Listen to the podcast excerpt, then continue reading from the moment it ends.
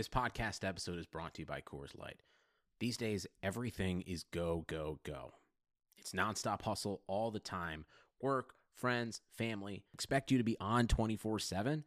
Well, sometimes you just need to reach for a Coors Light because it's made to chill. Coors Light is cold lagered, cold filtered, and cold packaged. It's as crisp and refreshing as the Colorado Rockies. It is literally made to chill. Coors Light is the one I choose when I need to unwind. So when you want to hit reset, reach for the beer that's made to chill. Get Coors Light in the new look delivered straight to your door with Drizzly or Instacart. Celebrate responsibly. Coors Brewing Company, Golden, Colorado. Before you mash that fast forward button to move to the beginning of today's episode, I'd like to quickly tell you about some ways you can support the show and everything that I'm doing right now.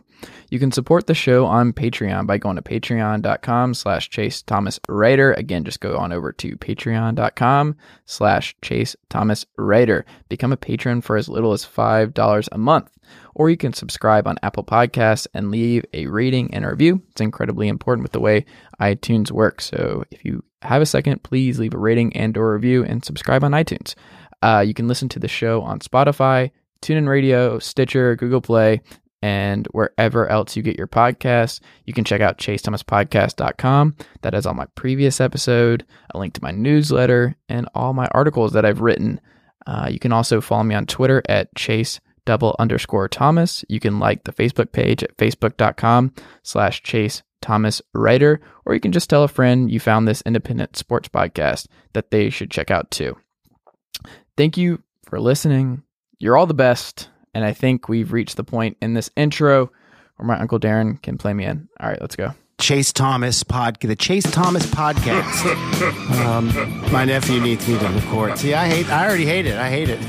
All right, on the line right now, Jovan Buha of the Athletic Los Angeles. The first time I've been able to do that with Jovan. Now he's at the Athletic at LA, so go check that out first and foremost. And Jovan, I don't think the Sacramento Kings are going to be a playoff team in the West next season. I don't feel great about it. yeah. Um, I, I, had a tweet a, a, few days ago about how it, it, it's kind of crazy that it, it, does seem like every team in the West is trying to make the playoffs. Mm-hmm. Like you can just tell by, you know, pretty pretty much everyone. Like even the Phoenix Suns, who theoretically don't have a shot, are you know out here giving Trevor Ariza a monster one year deal. Um, you know, Dallas has improved the Lakers obviously got uh, got much better with, with one acquisition, uh, and, and then I think got worse with with three others. Um, but like it, you know, the bottom five teams in the West all kind of improved, except for really the Kings. Like you know, Marvin Bagley had that nice dunk on on Mo Wagner and, and uh, Sacramento preseason, but or preseason summer league.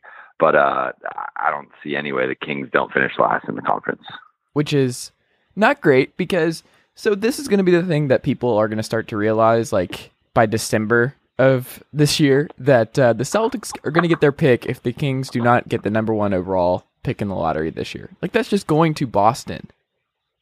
The Bo- the Celtics could have the number yeah. two pick in the draft next year. That is insane. But uh, every life is just meaningless with uh, Demarcus Cousins on the Warriors. That's what I've Okay. Kind of positive. Well, we'll get there. You mentioned the Lakers first, and you're an LA guy. You're in LA. LeBron is a Laker. Things are picking up. What are your first impressions of LeBron, first and foremost, signing with the Lakers, but also a four year deal, giving them time to figure things out? Um, what do you make of everything that's happened with LeBron in LA thus far? It was. It, it was crazy. Like it was one of those things that I had heard some chatter a few days before, um, and, and even more chatter kind of the day before. So it wasn't necessarily. I mean, and, and it had been out there obviously for for months, if if not really since like last year.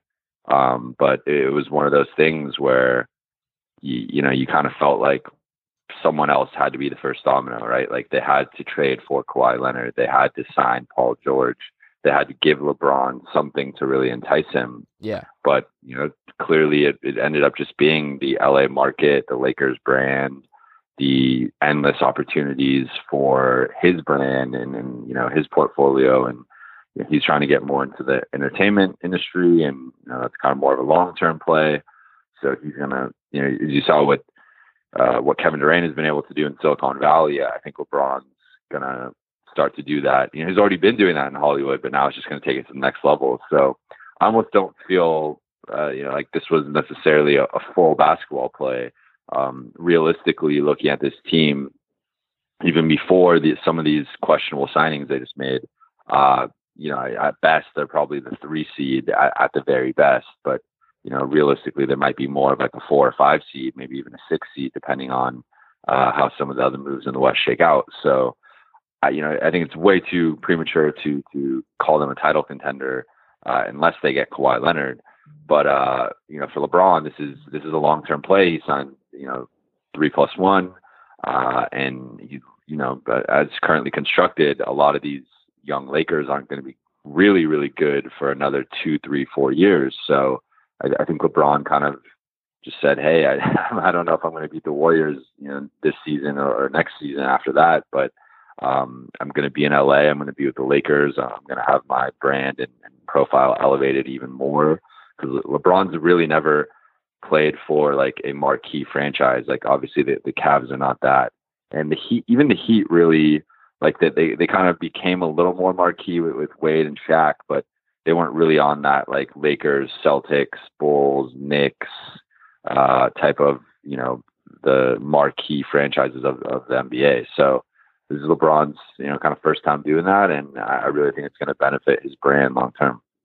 Yeah, for Space Jam 2, this is good news for um, that's that's good. Uh, but yeah, I I like the theory. I forgot who I heard this from first of like LeBron signing there first and not waiting on Kawhi or Paul George or anybody else to go there. Like I remember Zach Lowe was on that pretty early on of like I don't think that's going to play and that LeBron wants to make a decision quickly anyway. And those kind of trades, especially for somebody like Kawhi Leonard, are going to take time, especially when you see the report today that the Spurs are still holding out hope, still holding out hope that they can convince him to stay, but probably not going to happen. And he just went.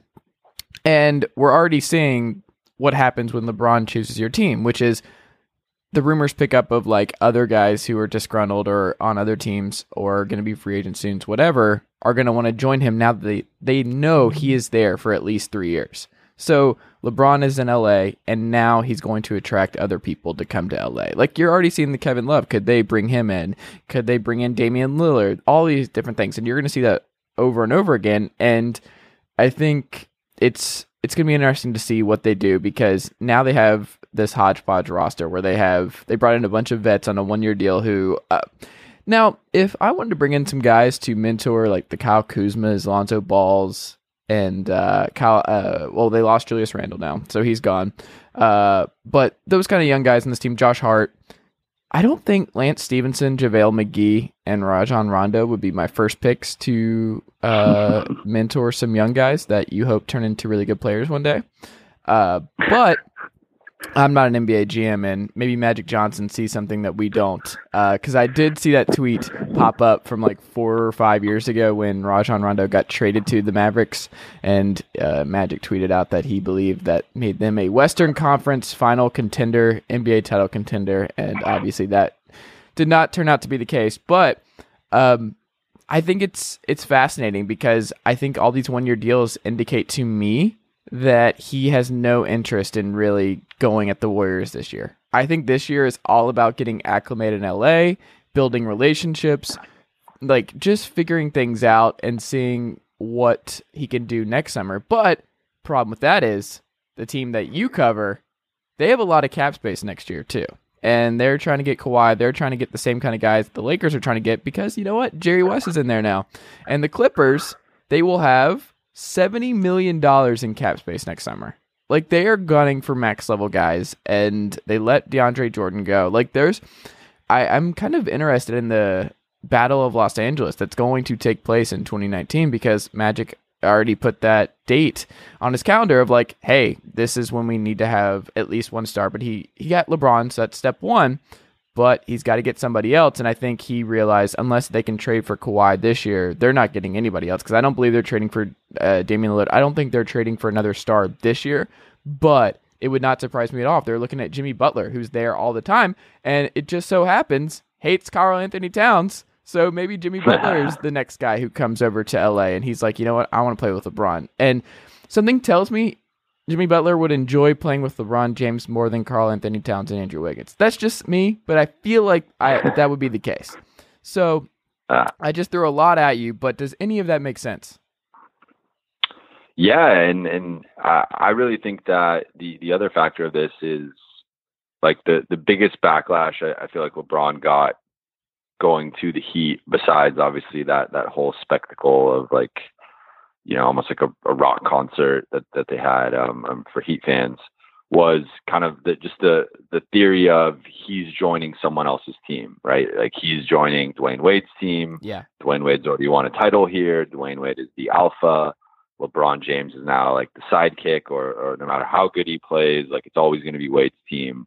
We obviously saw that ended up not being the case, and Wade basically ceded control to LeBron in, in year two, and from there they they you know won two finals and, and maybe could have won a third, but um, I, yeah, so I, I think the the thing with him going to LA first was kind of eliminating that, where it's like, no, I'm joining no one's team. I'm by far the best player on on this team. I don't even really have a second All Star caliber player. Like at least in Cleveland, you could point to Kevin Love, who you know was a multi time All Star, was one of the best big men in the league before kind of dropping off uh, the past few seasons. Uh, and maybe we'll return to that level now that LeBron's not there. Um, but you know he was. So I think that was kind of important for him to be the first domino, even even just for optics' sake. Uh, where even if Paul George came after, or they traded for Kawhi after, it was like LeBron's the first one coming. He's saying, I don't really care who's here. I'm just I'm doing this for me, and it, it's about me and my happiness and what I want.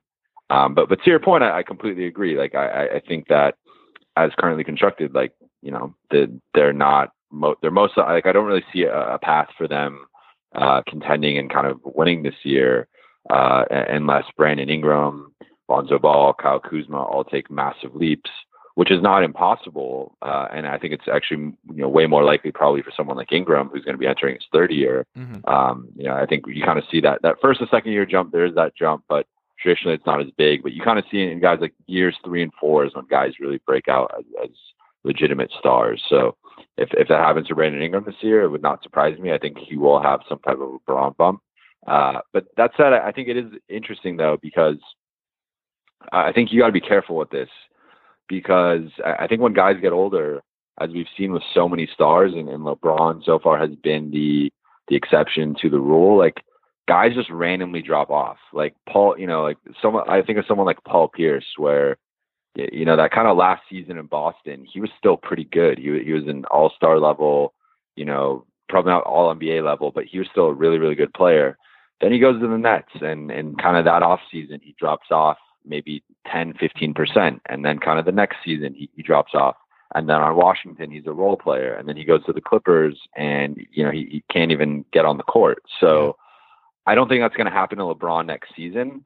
But maybe, you know, next season, LeBron's like the fifth best player in the league instead of the best. Or maybe he's the eighth best player. Like, you don't know. So I, I don't think you want to look at it in terms of like, let's just you know, this first season doesn't really matter. We're just going to kind of get our bearings and, and see who's a keeper of the young guys and kind of figure things out. It's like, no, you have a generational talent. You have the best player since Michael Jordan on your team, still somehow in his prime, going into his 16th year. I don't know how.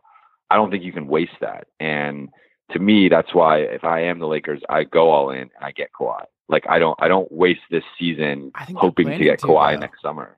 I, I, I think they have to and I, I do whatever it takes. Like I, I, my one deal breaker is I do not trade Lonzo and Ingram. I keep one of those two. It looks like it would probably have to be Lonzo because I don't think the Spurs want to touch him and LaVar. Mm-hmm. Um, and now this injury conveniently leaked out right as these trade talks are going on, which I thought was hilarious. Um, so you think there's something but, there? You know, that was not a coincidence.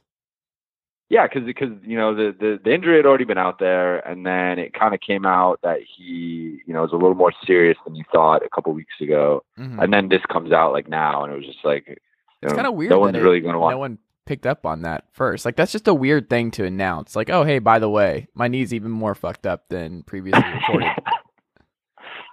But but I, I so I, I just think that's my deal breaker. If if I'm Pelinka and Magic, my deal breaker is I do not trade Lonzo and Ingram. I will keep one of those you can have the other one, and you could have Kyle Kuzma and even Josh Hart if you really want. And that's the Um, deal, right? I need Isn't to that get- the reported deal with San Antonio that it's like Hart, Kuzma, Ingram, and two first round picks? Is that what it is? I believe. Well, the the the, the one that Larry Kuhn reported yesterday that he had heard was was that deal, but it was two first round picks and two pick swaps. Okay.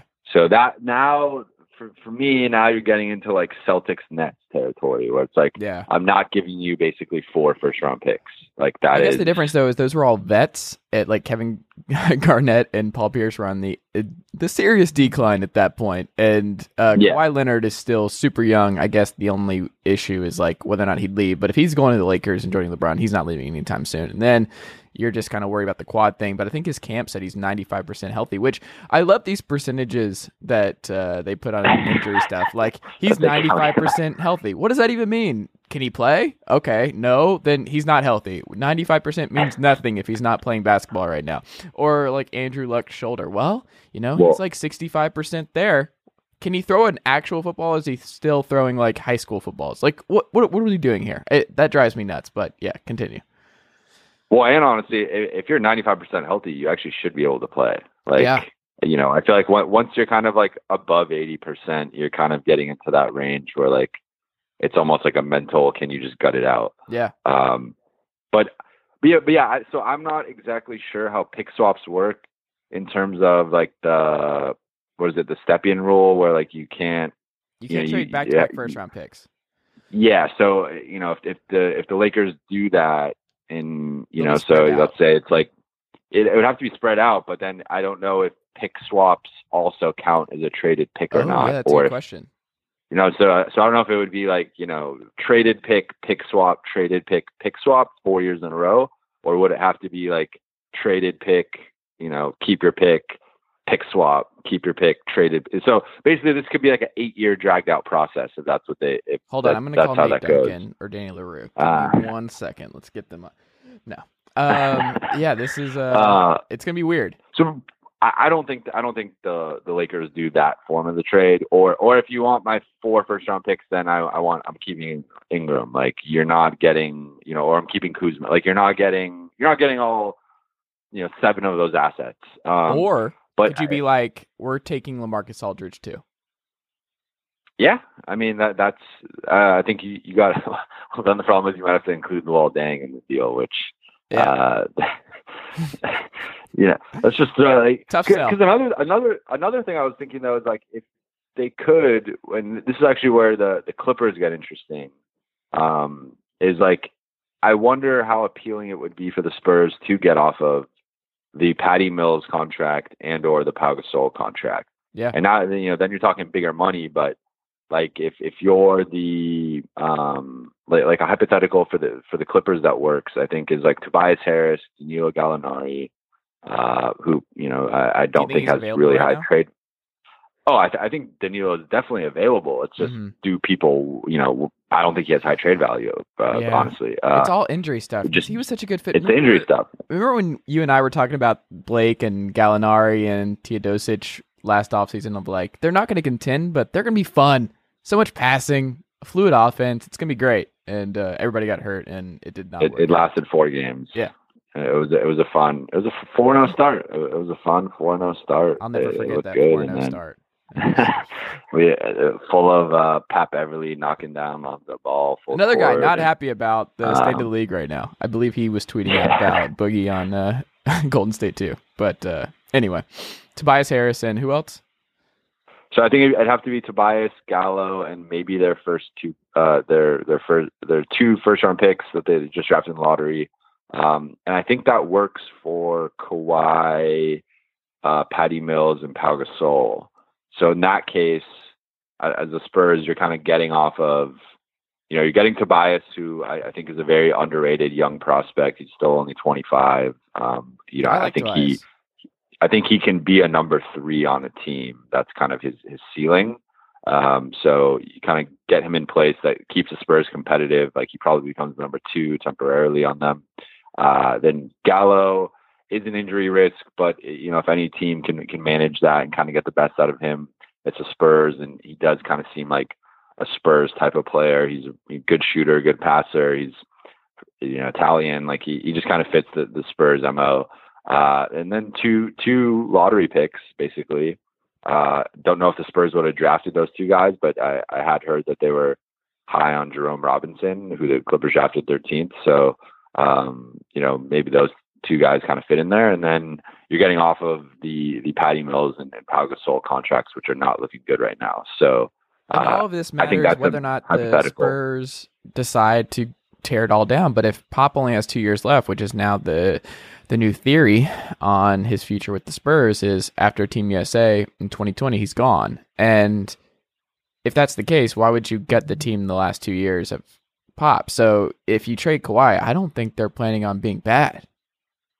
Yeah, no, and and and then you keep uh, Patty and Pau Gasol. Like you don't want to do a full teardown. I, I don't think they're going to go down that road. So um, those contracts just like onerous when they uh like if they want to go through a full rebuild. But then again, the West is so good that if the Spurs lose Kawhi and then traded LaMarcus Aldridge too, like it's actually pretty easy to see them falling all the way to the bottom five in the West and having a really good lottery pick next year of their own. So I, I don't know. I think the Spurs are in a really weird spot, but I, I would bet against them just tearing it all down and moving the Mills and Gasols and uh is Danny did Danny Green resign? Let's see. I I felt like he was an unrestricted free agent this year, or did he have a player option that he could opt into? I don't remember now. Uh, he, he, had a he had a player option. Okay, so I guess he opted in. Uh, yeah, he opted in. Okay, yeah.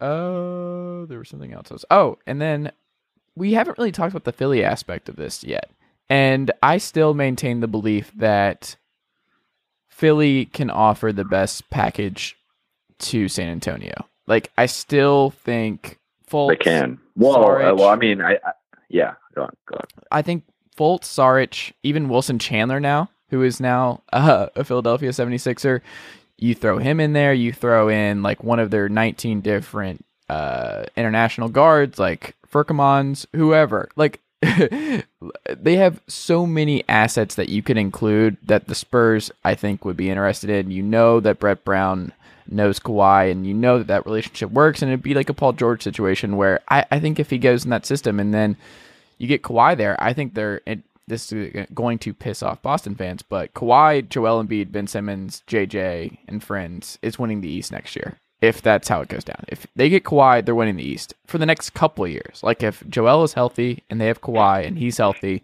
they're winning the East. That's just that I, I don't know what you do with that. Like that's just gonna be a nightmare.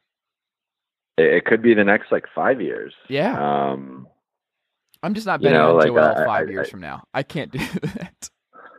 Yeah, that, that, that's fair. Um, so, uh, I mean, I, am trying to think of what's a realistic. Because at first I was going to say I, I feel like Boston can still offer the best package, but you know, like I, I don't know what's a real. Like honestly, I, I don't know what's a real uh, Boston package that kind yeah. of for me kind of is better than than Saric and Fultz like that.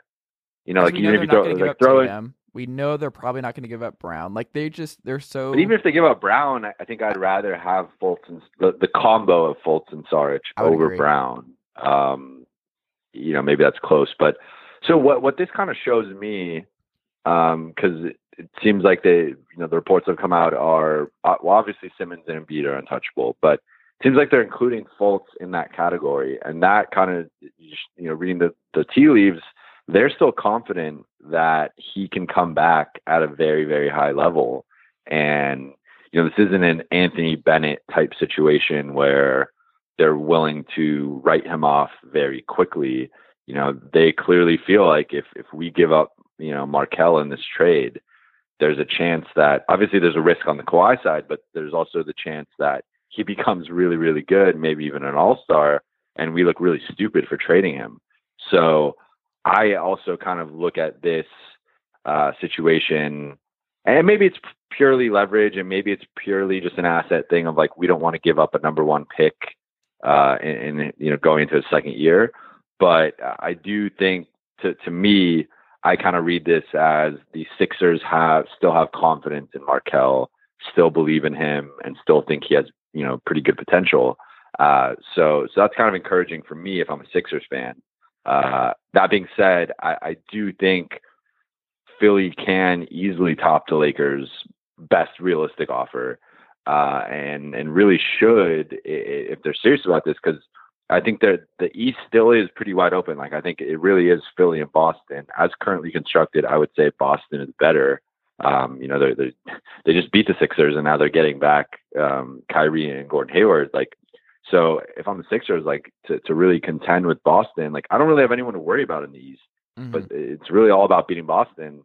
Get Kawhi in, like like you just said. Like I think they become the favorites, and then at that point you're in the finals, and like once you're in the finals, you never know. Like you could be the 2016 Cavs, you could be the 2011 Mavericks. Like you know, neither one of those teams was really supposed to win uh, the the series that they won, but you get to the finals, you win, and you have a championship. So um, might not matter with with the way the Warriors uh, off season is shaking out. but uh, I think if you're Philly, like you really have to strongly consider that. And um, if you're going to bet on Markelle Fultz, you, you better be damn sure he's, he's going to be good because if he's out of the league in three years, uh, I think that that's an all time regret not trading for Kawhi. Yeah, and that's why I would just I would just do it. I, I think if like I don't think anybody's gonna look back five, ten years from now and just laugh at the 76ers for giving up Markelle Fultz for Kawhi Leonard. I just think it, basketball fans are just too smart now. Where it, I don't think anybody, even if Fultz to be a star in San Antonio, I don't think that would change anything. Even because I just I don't think Kawhi is going to be bad once he returns. I think once he gets healthy again, we're all like, oh, why were we like worried about giving up Kyle Kuzma or Markelle Fultz to get this guy? Like he's a top five player when he's healthy, and he's a franchise changing talent. Like I, I, think we're kind of we just haven't seen him in so long that I think some of it has just been we've kind of forgotten just how good this guy is at basketball. So I don't know. We'll see. Um, the Clippers touched on them a little bit. Like I said, they have a lot of cap space next summer. Uh, do you think they're going to get in? Like, do you think it's going to be this summer when they acquire someone crazy? Like, they're still just mixing and matching. They re-signed Avery Bradley. They let DJ walk. Um, they it looks like they might be bringing back Montrezl, my dude. Um, are they just waiting to pounce on something big, or do you think they actually sign somebody? Like, if you if you heard that they're like close to trading for Damian Lillard or something, would you be shocked? No, okay. um, I, I, think that that's how they're kind of operating right now. Where, um, you know, I kind of wrote about it with with one of my first pieces for the Athletic. Like at the end of last season, during the exit interview, uh, Lawrence Frank was was asked the hypothetical question of like, let's just say you're at a gas station, a fan comes up to you and says, you know, why didn't we make the playoffs? You know, what's up with the team? Where are we going? He was like, you know, are we rebuilding? Are we retooling? What's going? He's like, you know, we're going under a reshape and we're reshaping the roster and we're trying to make, you know, be competitive while maintaining our long-term flexibility. So that's kind of I mean, I think that's just really just semantics and, and kind of what what's your word choice for for what's going on, what's the state of the Clippers. But um, I do think their their moves kind of illustrate that, where they're trying to stay in the playoff hunt. They're trying to you know contend for that seven, eight seed, be competitive, be in that forty win range. Uh, while also maintaining their flexibility for next summer. Like, you know, next summer, uh, the only people on the books are Lou Williams, uh, Gallinari. Uh, they're two. They're two rookies, and I believe that Does Bradley have a player option or a team option for so next year? Bradley a, has a partial guarantee, okay. so I, I think uh, he he can be waived, and I think it's only for like a, a couple million. So that that will be on the books too. Um, but but really, like they're they're going in, like you just said, they're they're going in pretty much with completely clear books. They're they're going to have a ridiculous amount of cap space. Um, obviously, cap holds like take away from it, but like if they announce everyone, like you said, they're going to have like sixty to seventy million, which is an absurd amount. The problem is it's now looking like everyone's going to have cap space next summer, kind of because everyone's going to be coming off these 2016 contracts. Do you know who's uh, not going to have cap space next summer? The Oklahoma City uh, Thunder. Yeah. That's going to be very interesting. Uh, I think they're going to be better next year. Uh, not to necessarily go off on a tangent on that, but we don't have to uh, I, I do think. I, I, I would say like if I, if I had to guess, I'd say they win like 52, 53 games next year. I, I think they're probably for me the, the three or four right. seed, but like a, a, legit three or four seed, not like this year's three or four seed, which was like 48 wins and you're tied with the seven seed. Yeah. Um, I, I think you know, I, I, uh, but but to go back to the Clippers quickly, like I, I think they're they are looking to, you know, they have very tradable contracts. Like Tobias Harris is, you know, you can get his bird rights, and he's only making 15 million this year. Mm-hmm. And he, Bradley's you know, tradable. I think that's tradable. Bradley's very tradable, partial guarantee, second year.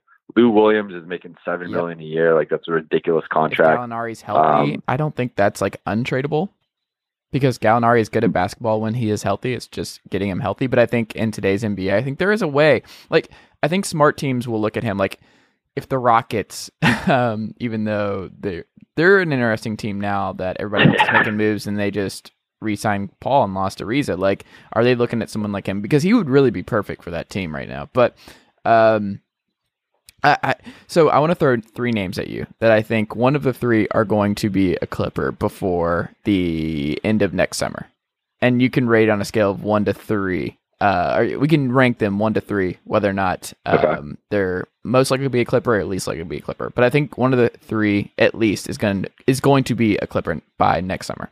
Ready? Yeah. Jimmy Butler, Kyle okay. Lowry, and DeMar DeRozan. You excited me. Oh, I guess I'll say a compliment sandwich. Um, I, I like the, the the first and third. Uh, I would say, hmm, uh, and we can I, do I a wild card. I, we'll do a wild card too. Damian Lillard. I, I would say one Jimmy Butler, two DeMar DeRozan, three Damian Lillard, four Kyle Lowry. Okay. I, I think Kyle Lowry is the type of player they are going to stay away from. Interesting. Uh, personally, which I mean, it's just it's just a pure age thing. Yeah. Like I, I don't think, um, you know, if if he was like three or four years younger, but they did maybe, like Pat Bev but, though, and he's basically a better version of Pat Beverley. This is true, but I, I think from I, am just reading the tea leaves of, of, what I've heard and what they've said. Like it, it, just seems like they're looking for they're looking for big like you know they really want Kawhi. Like yeah. that's someone who they're they're, they're going they're going all in. I don't think they're getting Kawhi either, but um, I'm, I'm not gonna rule it out. I'm just going on record saying that. But I could I don't think Jimmy Butler happen. on this team. I um, could really Jimmy Butler. I think makes. Yeah. I, I think makes sense. He he's another guy who's out here all the time uh, during the off season. I think kind of sim- similar to the theoretical like. I mean, it's not the Lakers, but kind of what the Lakers were selling Paul George on. You know, like come here, come to LA, be the face of the franchise, da da da. Like, but I think also Clippers can, get a good sell front that. office, and not a front office yeah, that signs and, Rajon Rondo, JaVale McGee, and Lance Stephenson to surround you with. I don't think Jerry West and friends in that front office because the Clippers have a good front office now. They pulled a guy from the Thunder. They pulled a guy like they have a very good plethora of guys in that front office now. Like the Clippers are a stable, good organization in the biggest market in the NBA. Like I, I think it it's a good selling point. They're gonna get somebody. Yeah. It's gonna be one of those three. And then I I'm gonna throw another wild card in here.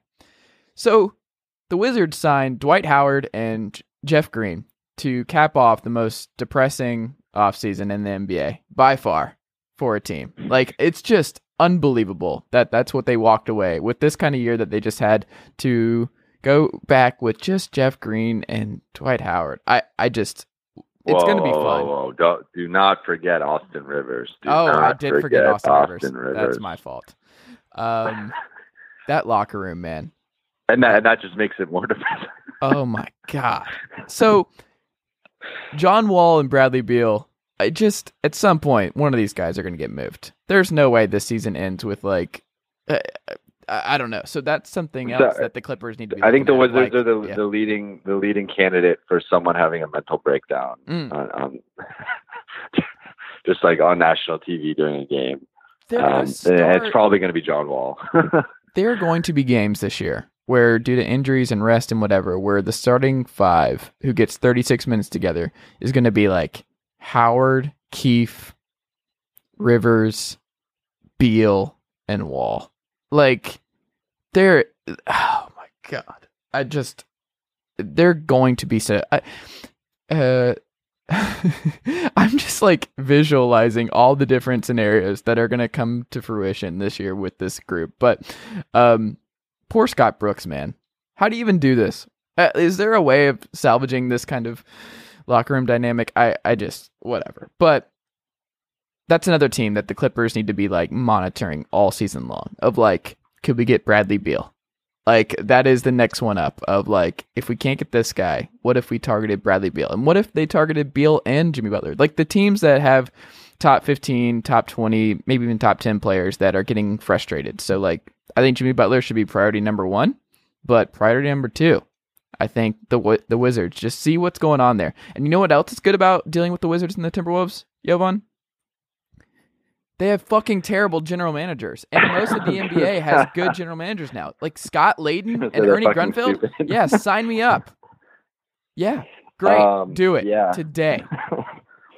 uh, yeah, you, you saw. I'm sure you enjoyed the uh, the the report that Thibs uh, was going to want. Well, I don't. So I don't know if it's a report or it was a troll. It might have been a troll because I, I think it came from Nick uh, Nick Nick Trodell, uh, Nick Friedell about uh, Thibs being interested in Luol Deng or, or Joakim Noah Oh my god. uh, if they get bought out. I don't know if that's a troll or not. I don't think so. he just it is a re-signed. Derrick Rose. He has Tyus Jones and still re-signed Derrick Rose. Um, What did Tyus Jones So- do to Tom Thibodeau? What does he have to do to get consistent backup minutes? I, I think that what the Timberwolves are going to end up doing is burning the bridges with uh, Jimmy Butler and Karl-Anthony Towns, and you're going to see uh, next, you know, a year from now, the the starting lineup is going to be Joakim Noah, Taj Gibson, Luol Deng, uh, Andrew Wiggins, and Derrick Rose. And Thibs is just going to be reliving his glory days with uh, with Andrew Wiggins as the as the centerpiece of that team, and uh, this is it's going to be a nice like 18 win team. Uh,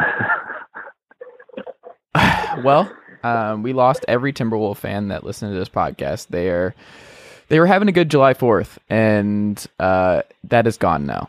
Just thinking about a year from now and what's going to go on with this team. But I don't think Cat's going to leave. I think he's going to be there for a while because basically, I think what's going mean, to yeah, happen they- is Glenn Taylor is going to commit to Cat, and then everybody else is gone. So I think Wiggins may still be there, but I do think Jimmy Butler. oh, I, I think I think Wiggins I, I think Wiggins is gone and could be gone this season. Um, I know I'm it's a the very Magic, I difficult contract to move. So I, when I was talking to Matt Moore of the Action Network last week, I pitched this trade. He loved it, so I'm going to pitch it to you. I don't know if we've talked about it before, on or off air, but I think the trade for the Wolves and the Magic is bring Wiggins to Orlando for Fournier and uh, Aaron Gordon. Now it's going to sound crazy. I I love that trade for Minnesota. Yep. If I'm Orlando, I think I'd, I I would personally rather have Aaron Gordon than Andrew Wiggins. You got to free Aaron Gordon, man. Like, get get him out of there. Like, it's not going to work. And now you have Mo Bamba, you have as Jonathan Isaac. as- like, he can't. Where where does he fit in now? As a basketball fan, I like the trade. Yeah. If I'm the Orlando Magic GM, I pass on it only because at this point, you know, if we we're going to like Bill Simmons trade value column and, and ranking all the players, I would rather have Aaron Gordon. Um, like, I would like take out take out the money. Like I was gonna say, in you a know, vacuum, in the for money, sure. I think in, in a vacuum, I would rather have Aaron Gordon. Now, even with the money, I'd rather have Aaron Gordon because Aaron Gordon is making less money than Andrew Wiggins. Um, I, I believe so, or it's similar, oh, no, he but is I making think less. making. Andrew Wiggins is um, making it. it um, I don't even have it in front of me. I'm going to look at it, but it's uh, it's a lot more than Aaron Gordon's four for eighty. I think. I think it's four, four for eighty-four, so he's making he's making twenty-one a year. Yeah. Um, let's see. Andrew Wiggins. I don't think it, this is year one of it kicking in too. I think the extension starts this year. Because remember? Oh my god! Oh my god! Yeah, it starts this year. Uh, oh my god! Oh my god, this contract is so bad. this might be the worst contract in the league. I mean, uh, I think Luol Deng is the worst contract in the league, but or Joakim it's between Deng and Noah, which is funny. that That's a I should say it's a five-year, go back to the 145, 146.45 million dollar max contract. 25.3 million, 27.3 million, 29.3 million, 31.3 million, 33. Oh, wow. Shout out yeah, to Bill I'm Duffy, his agent. I'm not.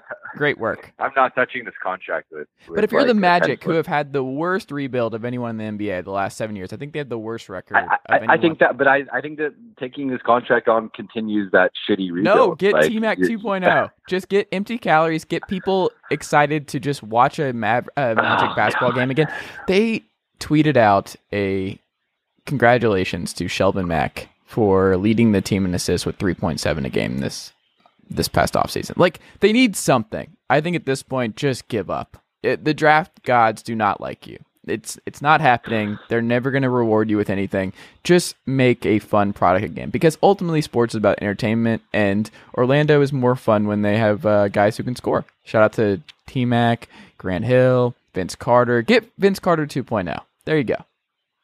Mo Bamba and uh, Andrew Wiggins can be Vince Carter and Dwight at the tail end of their Magic days. There you go. I, I I'm I'm just gonna keep my comments to myself because I, I really don't want to uh, um, offend the the still remaining Minnesota Timberwolves fans because uh, I I'm very very low on Andrew Wiggins. Okay. I'm right there with you. Like I'm not a Wiggins guy, and I think that deal would be very good for Minnesota and to get off of that early on before more teams figure out that he is not worth this five year max contract extension. That's uh, better for them, but I, I, mean, know. yeah, if you're Minnesota, you you gotta you gotta dump him for for peanuts right now. Like you, you just got to get out of this because you, you don't want to be in an OKC situation where you're just committed to those three guys because if he's your third guy, I think you're doing something wrong. How many Magic games would you watch next year if the backcourt for Orlando is Andrew Wiggins and Isaiah Thomas? Oh, I'm watching all 82. well, man. eh, well, I'm here well, for this. What about what about Isaiah Thomas, Trae Young, and, and Andrew Wiggins as a, as a your perimeter trio? Okay, now you've lost me. I, I this is a Trae oh well, Young I, free what- zone. what's, what's funny is I, I what's funny is I, I I know so little about the Orlando Magic that I thought Trae Young was on the Orlando Magic. Oh no, he is on the Atlanta Hawks because the Yeah, Atlanta no, Hawks uh, uh, traded down in the NBA draft this summer and uh, had Luka Doncic, and then proceeded to trade Luka Doncic for a future first round pick from the Mavericks that will likely convey next year because the Mavericks are not going to be a bottom five team in the NBA this season. So they will get that pick. It'll be like the number 10 pick. So then get Taurean Prince 2.0 later. Harrison Barnes may be available. Um, they can find their next guy there, and they can have Trae Young and uh, Kevin Huerter and Omari Spellman and not Luka Doncic because reasons. So yeah, fun times. I'm not over this, man. I'm not getting over the Doncic thing for years and years. It's unforgivable for me. So yeah, I, I just I can't I can't get over it. I call him uh, one for twelve Trae now. That, that's his new nickname for me. Um, I mean, uh, Can I say something about Jaren how- Jackson's jump shot? yeah. You know what it reminds me of? My first thought when I was watching that game, it he reminds me of NBA 2K where if you use the joystick too quick and you don't actually hold down the jump shot button, it just releases quickly and it looks awkward and obviously is not going in. That's his jump shot every time. Like his natural shot is like he didn't actually go fully into um, getting off a good shot, but it went in like nine times in that game. So Jaren Jackson's going to be a superstar. Uh, his mom is like the WNBA uh, Players Association president. She worked in college basketball. Her his dad was uh, an NBA player years ago. Like that dude has just the DNA to just be a superstar. Like he's going to be great. I, I'm really high on Jaren Jackson, but um, not high on Trae Young. Not great, but you know what? He's a gunner, so it will be entertaining to see him go two for 15, like 45 times this year. But do you know what he's not? Luka Doncic. That's what he's not. yeah, uh, Dallas is uh, Dallas is kind of finally turned things around a little bit. Uh, I think they got to get out of this Harrison Barnes contract, or at least get him in at a much more reasonable price. Uh, and uh, I think they, they they got the makings of something special over there with with between. Uh, you know, I, I I still believe in Dennis Smith Jr. Uh, I yeah. have not sold my stock on him yet, and then throwing in Luka Doncic. Uh, they still well now they have DeAndre, but like long term, looking you know two, three, four years on the line, like they don't really have any long term front court players, uh, unless they do keep Harrison Barnes, and I think have to restructure that deal. But uh, you know, I, I think between those two, like the, the future is very bright for Dallas, and that's something that they've kind of just been stuck in mediocrity for the past like five years, really before Dennis Smith Jr. and now they kind of turn things around. So that that's kind of uh, take notes, Orlando and and Sacramento and uh, I guess Phoenix, but Phoenix lucked into the first pick. Uh, but th- that's how you rebuild. Um, you, you, just uh, suck for five years, and then you, draft two really interesting young guards, and uh, they'll be back. I mean, they might be in the playoff hunt this year. I don't really think so, but no, uh, definitely two, stacked. Definitely two years down the road, you know, two three years down the road, I think they're definitely back in the mix. Can I say I love what Indiana's done? And you're not going to believe this, but a Chris Wallace decision backfired in Memphis. not trading Tyreke Evans when he had the opportunity to do so uh, did not go well because Tyreke Evans did not re-sign in Memphis this offseason. No, he went to Indiana, and um, he's going to play with Victor Oladipo and friends. And they also signed Doug McDermott. Like, just a lot of good under the radar stuff. Like, they're not going to be contenders or anything, but they're getting better and they're adding more help, more shooters around Oladipo and just giving him a secondary playmaker. And Evans, like I, I like what Indiana's done. I think Exum returning to Utah on three for 33 is smart. Uh, but I feel like this means that uh, Favors is definitely gone. And it's interesting to see where he ends up. I, I don't know, but I still like Derrick Favors um, as a five in today's NBA. He can still do a lot of stuff that I like, but um, I don't know where he ends up. Maybe like New York or something on a one year deal. It feels like he's getting a one year deal wherever he goes. Well, uh, so you you didn't see that Favors resigned a couple? Oh, days did ago? he? Yeah, he. Wait, he I got thought Favors month. didn't. Oh, I missed yeah, this he, altogether. Two oh, this was yesterday, man. A two year deal. Okay. Yeah, he got two two years, thirty six million. Oh, how did I miss this? He got paid. Okay. And then Nerlens went to OKC, obviously on a two-year deal, which I thought the second that LeBron went to LA, I thought Nerlens was going to go there because he feels like the perfect guy for LeBron to play off of at the five. But um, he's going to back up Steven Adams in uh, in OKC, which is also weird because Jerami Grant plays a lot of backup five for them and is really good at that. I, I don't really understand the Nerlens Noel and OKC thing at all. Yeah, no, I I, I tweeted that like a I really think it's a bad move. Uh, I don't want to say bad, but uh, I think it's a questionable move just because if I'm Nerlens, um, you know, my goal is, you know, you're running out of time to prove you're really even a rotation player, but like, you know, a starter. Like, and and that's kind of you know, you're the number six pick. Uh, you you were in contention for being the number one pick. I, I think your goal should, you know, he, there's no reason he should not be Tyson Chandler, DeAndre Jordan, Clint Capela. He has all the physical tools. He showed that type of play his first two seasons in Philly. There's obviously been a lot of questions about his work ethic, um, just kind of his his temperament and, and just his personality and stuff. Uh, so maybe that is it, and, and that he kind of is who he is. But I don't think going to OKC, it's great for OKC, like no brainer for OKC, smart move. Now you're all, you know, you're pretty much going to have him, Grant, or Adams on the court at all times, which I think is, you know, you're going to have a really solid five on the court at all times. But to back up Steven Adams, who's like so clearly better than you, um, and, and they've invested a lot of money in, like Steven Adams is going to play 32 minutes a night during the regular season. He's going to play like 36, 38 minutes a night in the playoffs. Mm-hmm. I don't really see how Nerlens fits next to him. So, and even then, like you're you're competing with Jerami Grant as well. Uh, not to mention potentially Carmelo is going to be playing the four. Maybe we'll see if he ends up being there. Um, and I believe Patrick Patterson's still on this team. Uh, yeah, if he ever gets healthy. So I love when he's healthy. Yeah. but yeah. Yeah, so Patrick Patterson, when healthy, is a, is a productive, nice player. So I just think it's a very crowded kind of four or five position, and I don't really, you know, signing one, a one year deal is okay, whatever. You want to be on a playoff team, you want to kind of get that playoff bump of like, hey, this guy can be productive on like a good team.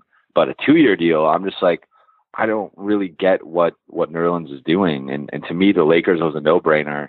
They need a center badly.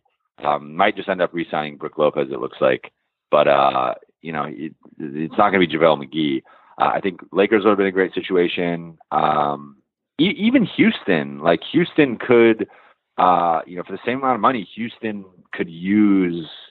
Uh, obviously, if if Capela left, you know, they could use a replacement, but not that Nerlens could could fully replace him. But he could be like a Capela light off the bench, um, and, and kind of be their backup guy and and maybe maybe even end up playing less than OKC, but you're on a 60 plus win team that's probably going to make the conference finals, if not finals, if everything breaks right for them. So I think OKC is, their ceiling is, is a little bit lower than some of the teams he, was looking at, and to me, I'm just like I, I don't really get it, but um, you know, the he, he had to have some reasoning. So I guess I just think it's a questionable move.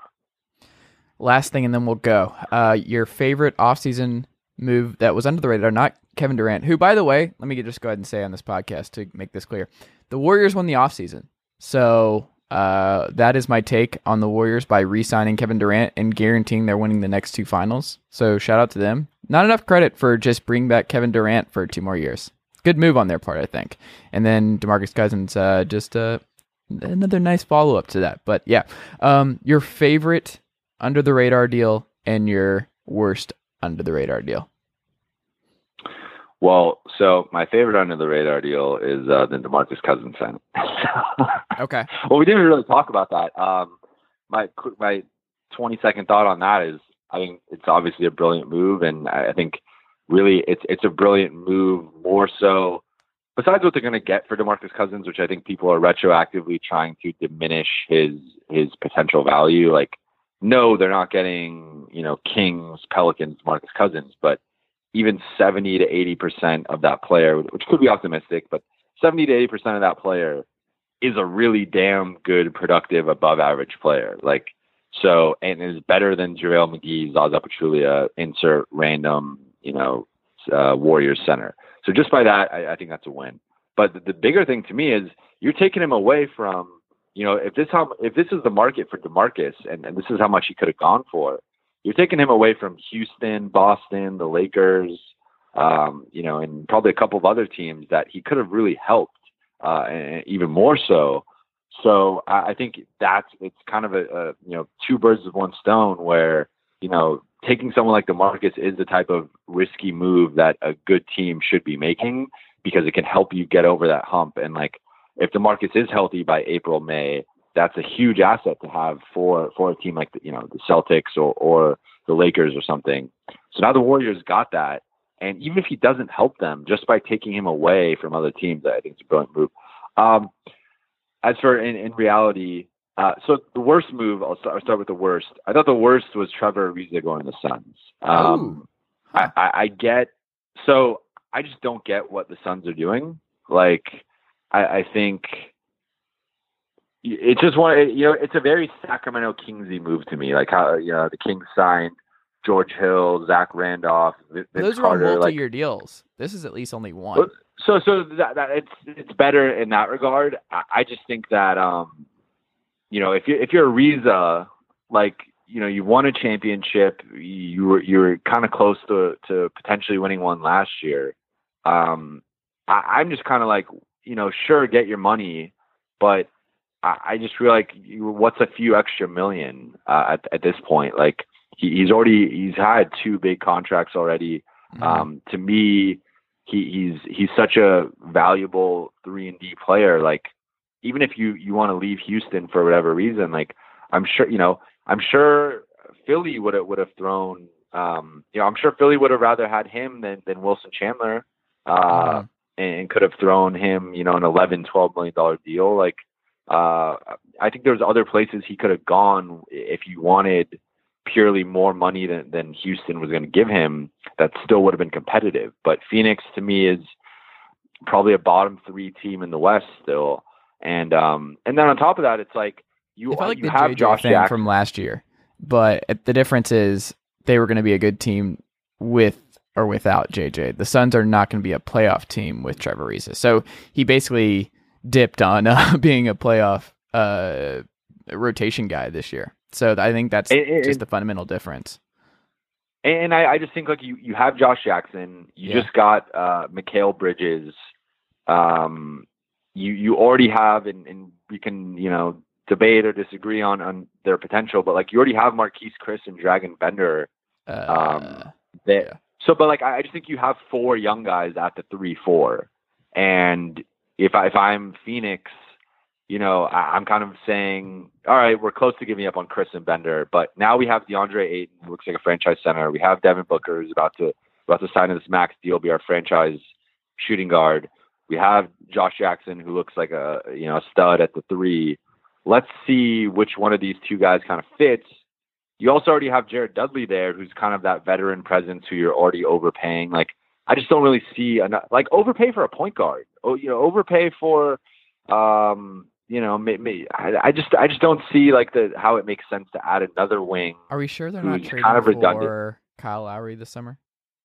Maybe, maybe, maybe, maybe they are, and uh, they're not I mean, going I, into next year without a veteran point guard. They have to sign. I, I just think so. So my my favorite under the radar move, um, and I don't I don't know if you know what if it's considered under the radar, but to me the the Julius Randle signing. Um, oh, I think yeah. that's a brilliant move by the Pelicans.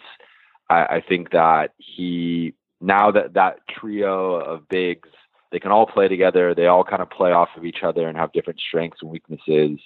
Um, I think Julius is is a great. Like if I was thinking of the perfect big man to put next to Julius, I would pick like the the unicorn five, which is really like Anthony Davis, um, Port, you know Porzingis when he's healthy, kind of Embiid and Towns, but like not you know not as much as those two. But like you know a, a five that is mobile, can protect the rim on defense, and then can you know can stretch the floor on offense and, and also play inside. So I think Anthony Davis and Julius Randle is an amazing pairing. It would not surprise me if if Julius does take the starting spot from from Mirotic. I've seen some people saying agree, yeah. Julius is going to be the, the third big. I, I think he's he's better than Mirotic and, and really should be starting. But even if he's not starting, I think he's going to be closing games, probably him and Anthony Davis. So I think that was a, a really smart move by the Pelicans. Um, actually, I mean, uh, probably not crazy to say this, but like I, would rather have Julius Randle than DeMarcus Cousins, you know, heading into the season at least. So yeah. I think that was a win for the Pelicans. And I, you know, as I was doing my kind of power rankings of the West, I was starting to have the Pelicans kind of in that like eight, nine. I think this might bump them up a little bit to like six, seven for me. Um, I think Julius Randle's that good and, and really okay. is, is, looking for, you know, probably a bigger role, which, um, you know, with, with, it's obviously Anthony Davis's team, but after that, you know, Jrue Holiday and Julius Randle are kind of there as the, the two, three, I think. Okay.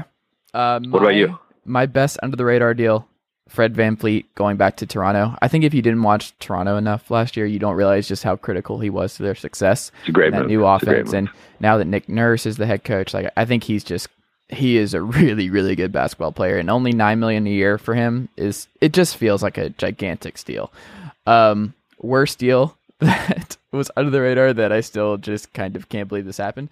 Derrick Rose returning to Minnesota on a one year, $2.2 million deal because you have Tyus Jones, who's actually good.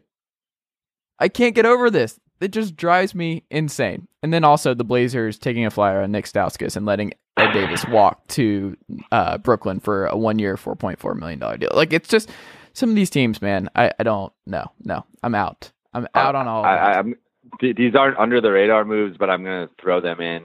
Um, I'm going to throw in these three moves, but but I'm going to split them up. Uh, okay.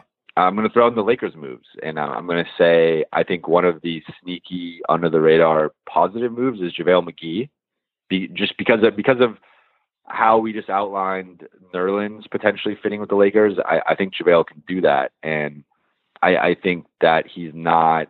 You know, he kind of proved in Golden State, like yes, he still has his flaws. Yes, he's not the the smartest. You know, he doesn't have the highest basketball IQ but he can be really damn productive. And if you have someone who can create space for big, like there's no reason he can't do uh, kind of play that Tristan Thompson role offensively uh, for for the Lakers.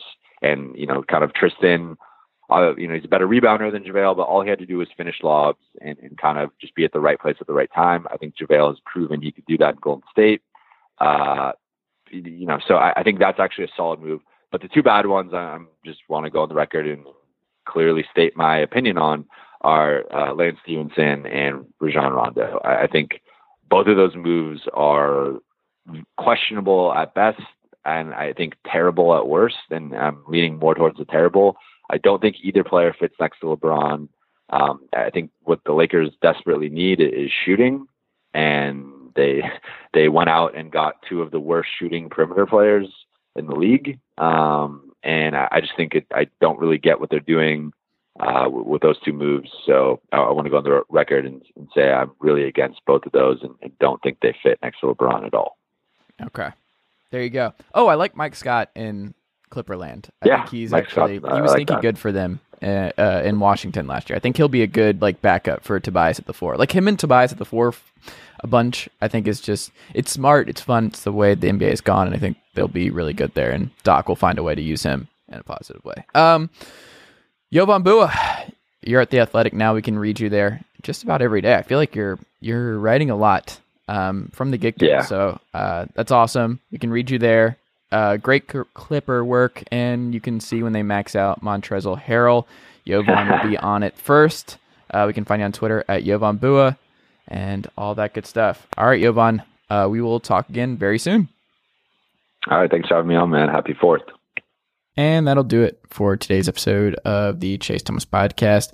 I just want to remind you guys if you like today's episode and you are subscribed on Apple Podcast or iTunes, I would really appreciate if you could take a second, leave the show a five star rating and a review.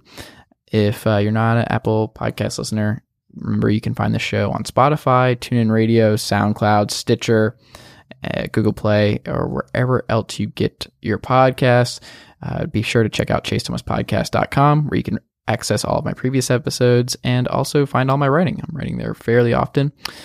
And also follow me on Twitter at chase underscore Thomas and like the Facebook page at facebook.com slash chase Thomas writer. Uh, thank you for your support, and we will be back at another episode very soon. Thanks, guys.